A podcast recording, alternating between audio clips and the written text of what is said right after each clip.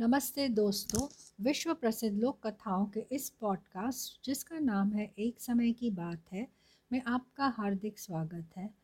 तो शुरू करते हैं आज की कहानी, चम्मच का सूप। एक बार एक किसान किसी काम से शहर गया। जैसे ही शाम होने लगी, उसे लगा कि उसे तुरंत गाँव लौट जाना चाहिए।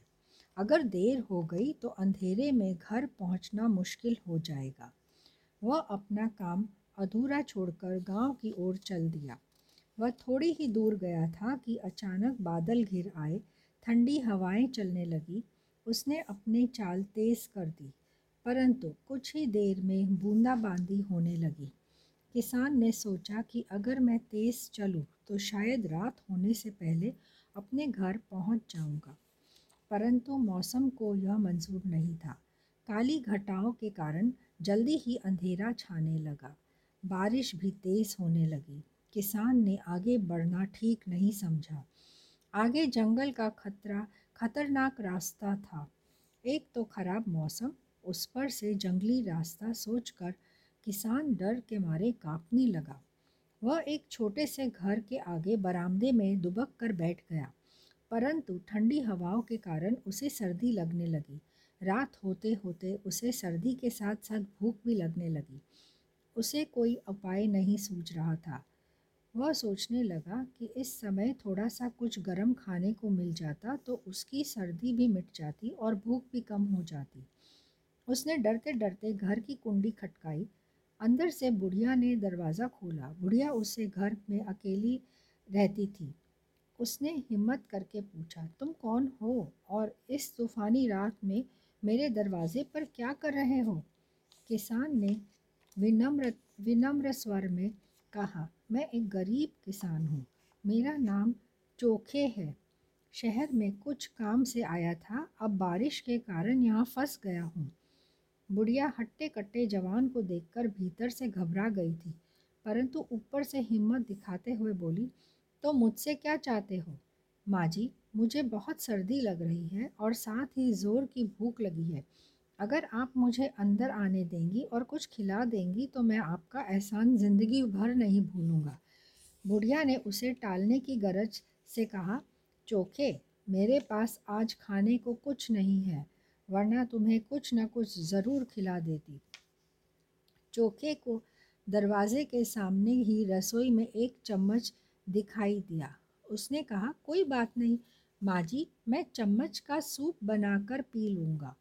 आपके घर में चम्मच तो है ना? रसोई में चम्मच सामने ही पड़ा था।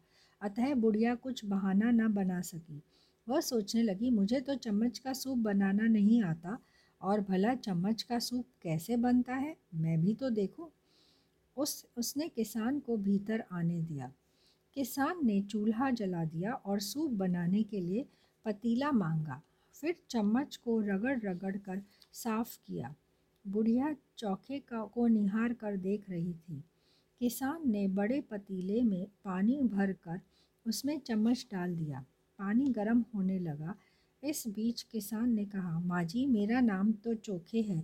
मैं सूप भी बड़ा चौखा बनाता हूँ इतनी देर में पानी से भाप निकलने लगी। किसान बोला माँ जी ज़रा सा नमक होगा? बुढ़िया नमक के लिए भला क्या मना करती? सो नमक का डिब्बा उठाकर किसान को दे दिया। किसान ने आधा चम्मच नमक उसमें डाल दिया और चलाने लगा।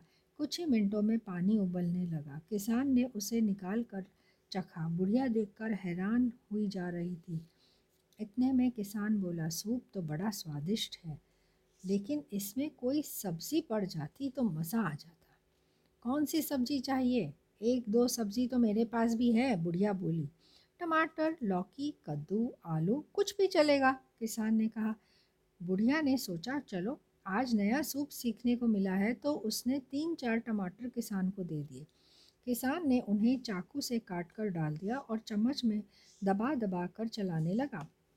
किसान बोला, आज तो वाकई बहुत स्वादिष्ट सूप बनना है। बहुत अच्छी खुशबू भी आ रही है। मैं अभी आपको चखाता हूँ। बुढ़िया मन ही मन खुश होने लगी कि आज उसने चम्मच का सूप बनाना सीख लिया है। किसान ने थोड़ा सा सूप चम्मच में निकाल कर फिर बुढ़िया से कहा, माँ जी, अगर आप इसे चखने के पहले चुटकी भर चीनी डाल देंगी तो आपको अधिक स्वादिष्ट लगेगा। बुढ़िया ने चोखे का मतलब समझ लिया और कि इसे सूप में डालने के लिए चम्मच भर चीनी चाहिए और किसान ने चीनी सूप में डाल दी। फिर किसान ने चम्मच से सूप को दो कटोरी में डाल दिया।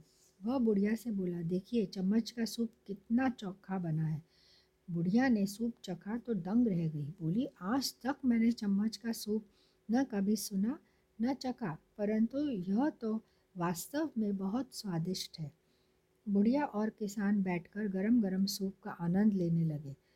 उनके पास से सर्दी कब कब भी उड़ गई।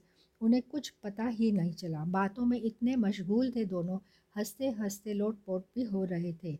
बुढ़िया मन ही मन खुश हुई कि उसने किसान को अपना यहाँ शरण दिया था। आशा करती हूँ कि आपको यह कहानी अच्छी लगी होगी। फिर मिलेंगे जल्द ही एक नई कहानी के साथ। Happy listening